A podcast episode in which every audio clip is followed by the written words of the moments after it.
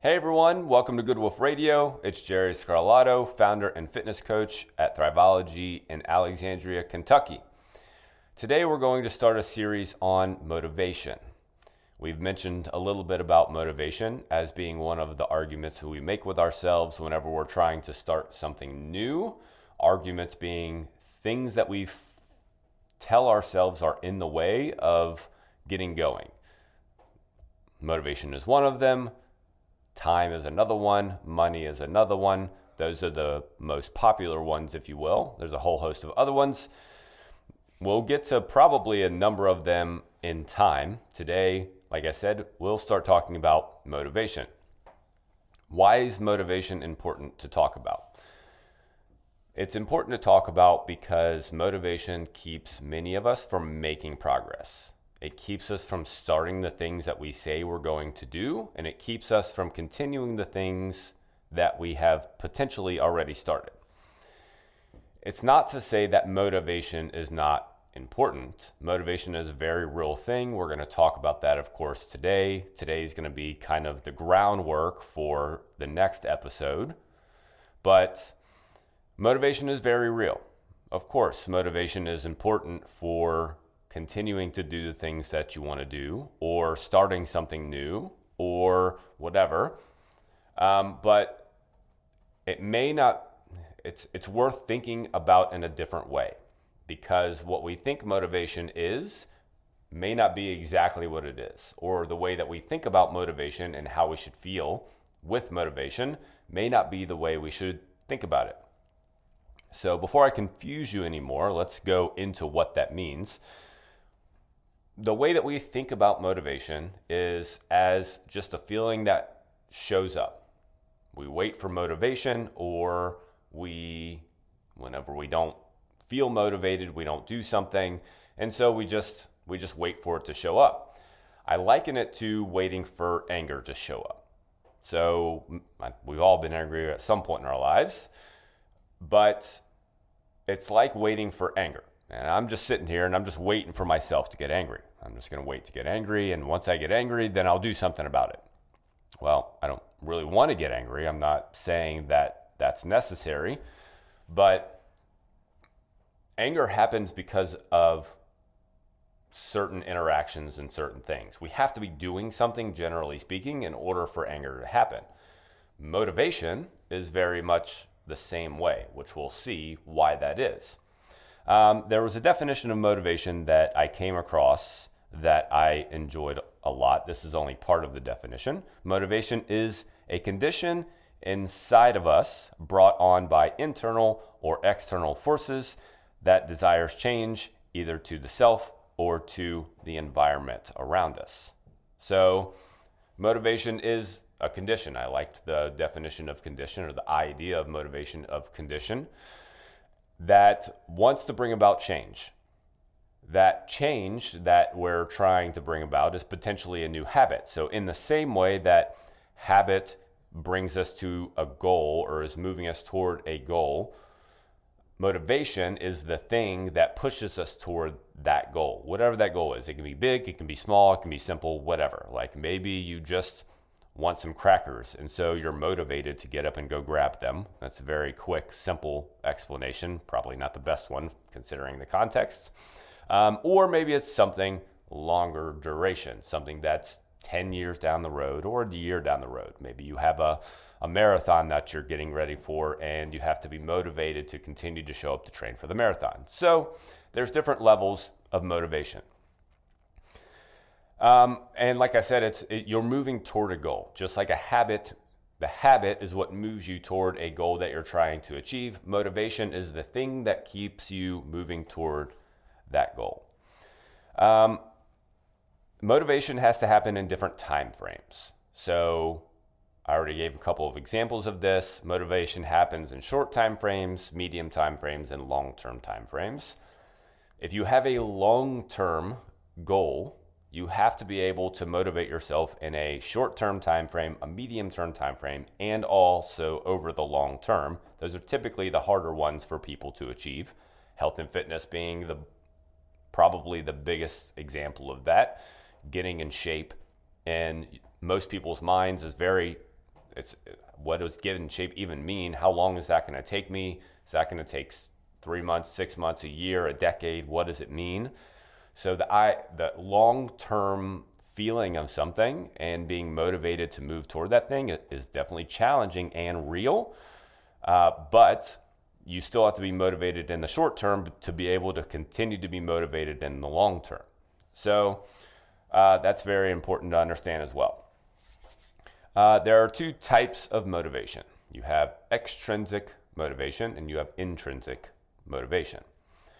Extrinsic motivation is coming from outside of you, yourself.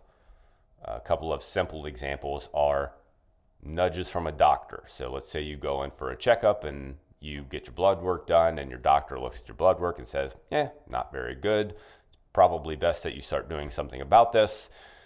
Uh, maybe start exercising, start running, start eating better, whatever. That is the doctor telling you that you need to do it. That's doc going, Hey, I'm external of you. I'm telling you that here's what you need to do. Another example might be, I don't know, uh, a teacher. So, school is a great example.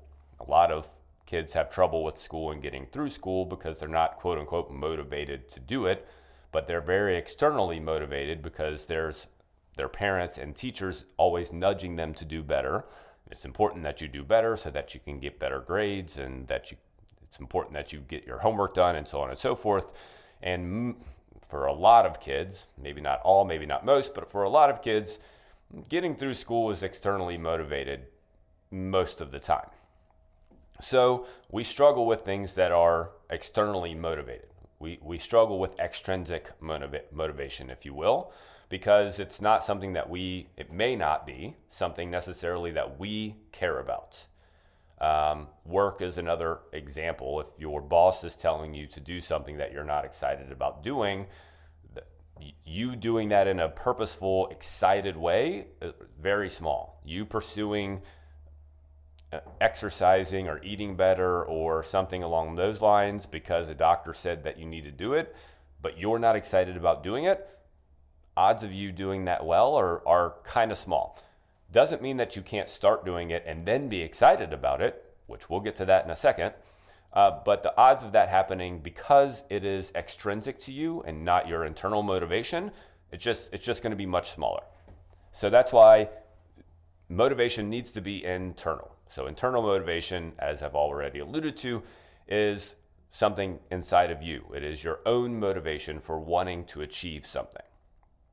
Uh, we've already killed health and fitness as an example. So I'll move to something different.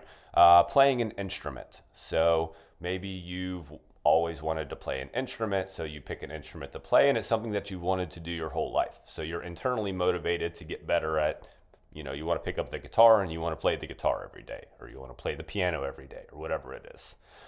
Um, plenty of health and fitness examples for that as well. But anyway, the idea of intrinsic motivation is that it is something that you care about, that you want to get better at, and that you want to improve in. And nine times out of 10, not always, but almost always, nine times out of 10, if it is intrinsic to you, then you are going to be more motivated to continue to pursue it. It is, it is almost, almost that simple. So, most of our conversation around motivation is going to be revolved around the three components of motivation, which we're, we're going to get to in a second. And this is going to help us restructure the equation, if you will, for motivation. And I don't mean equation as in this plus that equals that necessarily. I think of it as more of like a, a, a continuum of sorts. So, first, we wait for motivation to show up. Then, we, once it's there, we get into action. And then, once we're into action, we achieve the thing that we're after. That's a very basic idea, but we wait for motivation. Once it shows up, we get into action, and then we achieve the thing that we're after. That's how a lot of us tend to pursue ideas, whether that's a new project, whether that's losing weight, whether that's trying to improve our fitness in general. That's how most of us do that. Not most, a lot of us uh, get into action, if you will as we look at these three components, we're going to shift that around a little bit.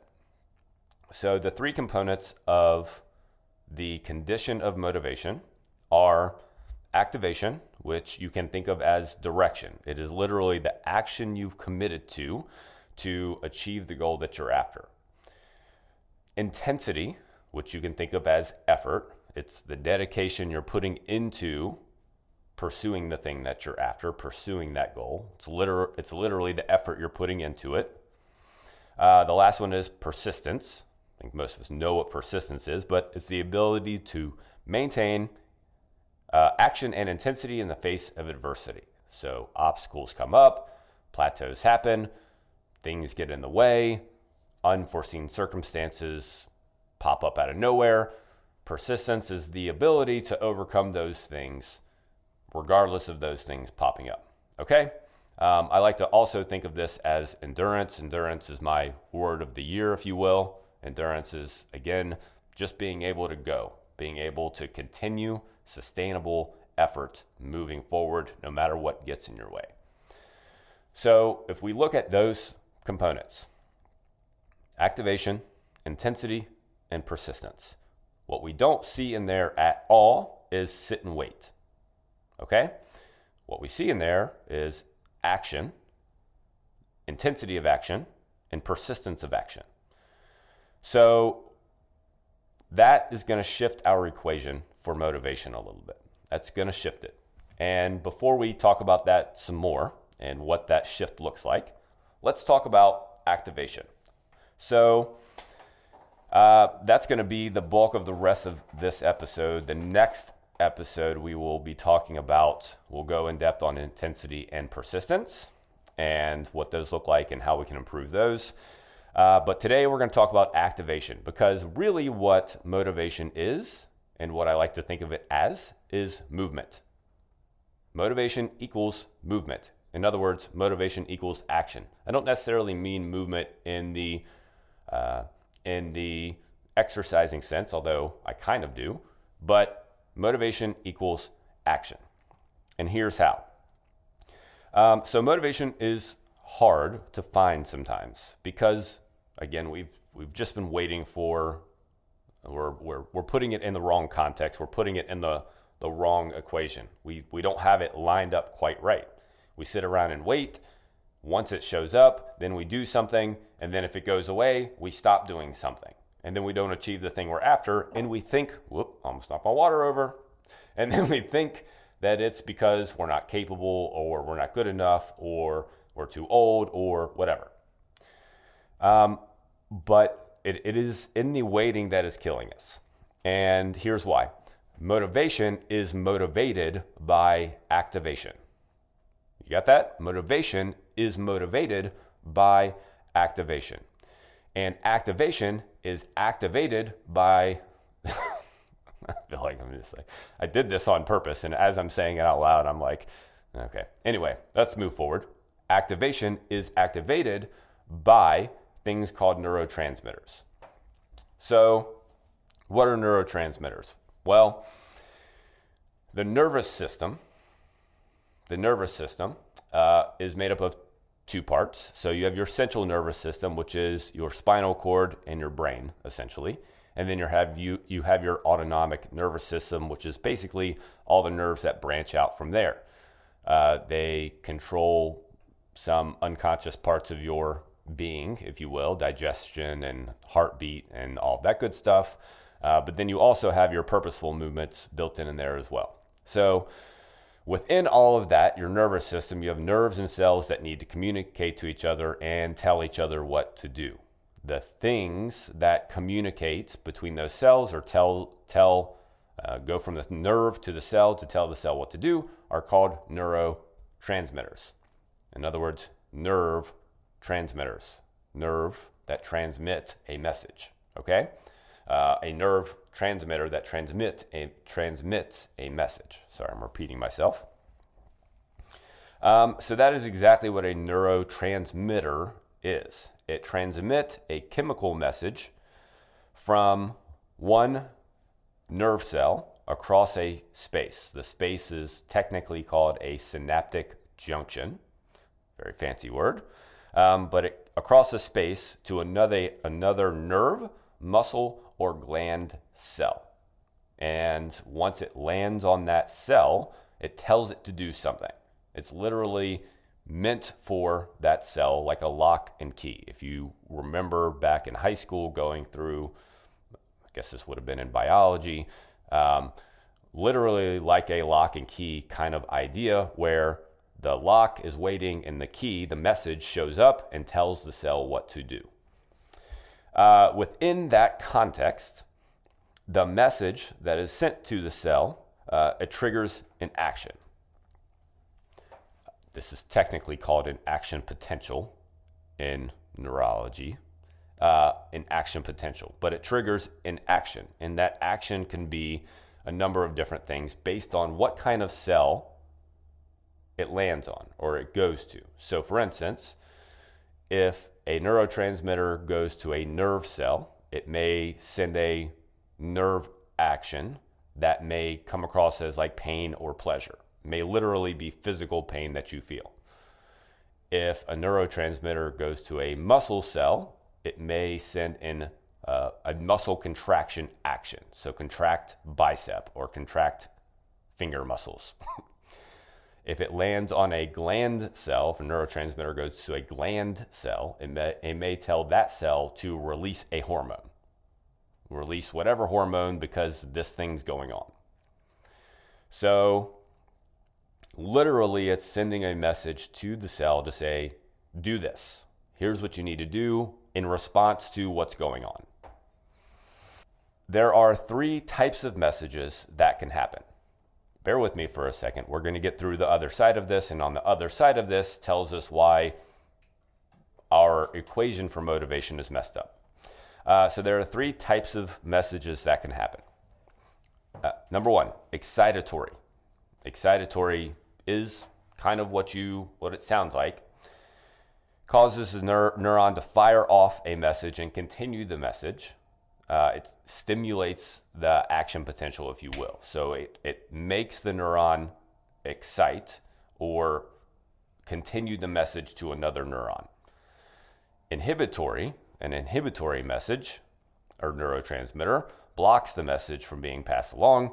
Uh, in other words, it stops the action from happening. These kinds of neurotransmitters are not all of them, but some of them kind of give you that relaxed and calm feeling. Those neurotransmitters are sending the cells a signal to calm down and keeping them from going into action, if you will. And then there's uh, modulatory neurotransmitters, and those communicate to a number of different neurons at the same time, and they adjust how cells communicate. We're not going to go too into depth into those because that's not why we're here. Why we're here are mostly about the excitatory uh, neurotransmitters. There are three specifically that I want to talk about. Uh, number one, just stick with, with me. We're, we're, we're getting there. We're almost there. Number one, uh, acetylcholine. It functions to stimulate muscle contraction in the nervous system. Muscle contraction, like I said, it, it is what causes your muscles to move. You have to contract your muscles in order to pick your arms up or move your legs forward um, to literally get yourself into action. Number two are endorphins. Endorphins help bring a sense of energy and well being and euphoria to your body. Number three, uh, and this one we'll talk about numerous times through our time together, is dopamine. Dopamine increases the pursuit of a goal. It also gets you literally moving. Um, it is the quote molecule of more, literally gets you wanting more of whatever it is you're trying to pursue. So, within those neurotransmitters, there are a number of ways to get them activated, if you will. Meaning, if you just sit around all day, neurotransmitters, of course, are transmitting messages, but they may be transmitting them at a lower level or not as effectively as they could be. If I just sit and I don't think about anything, there are inhibitory, potentially, neurotransmitters that are being released, telling my body to calm down, which is good if that's what I'm trying to do. But if I'm trying to get motivated for something and I'm trying to get into action, then it's not necessarily what I want to happen. What I want to happen is to get moving, get going, start moving toward the thing that I want to do. And those three neurotransmitters, acetylcholine, endorphins, and dopamine, not the only ones, but three of the main ones that help us get into action and can keep us moving toward the thing that we're trying to pursue. So, there, of course, are a number of different ways to help get those neurotransmitters up and running um, literally just having thoughts and feelings sometimes can can be that. Like I said, we wait around for motivation, which is a feeling, if you will. If we wait around long enough, it'll show up eventually, but then it'll go away. Um, so that's one way we can kind of wind ourselves up into motivation fr- uh, through thinking, if you will. I'm sure you wound yourself into anxiety by thinking too much about stuff. You can do the same thing about motivation, anger, any kind of feeling or emotion. That's just neurotransmitters swirling around and telling nerves to send certain signals.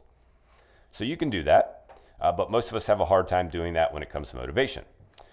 Uh, you can also eat different things to help release and increase the production of these neurotransmitters, which is helpful as well. Uh, dark chocolate, for instance, is helpful for both endorphins and dopamine. But at the end of the day, when it comes down to it, the best thing that you can do is literally get yourself moving. It is literally action. It is going. As Tony Robbins says, emotions are created by motion. And if you want to build endorphins, if you want acetylcholine and dopamine to help you, do the thing that you want to do, you need to move. You need to get into action. Now, there's levels of this. It can literally just be getting up and moving around. It can literally just be walking. Let me let me at least get myself walking so that I can feel like doing something.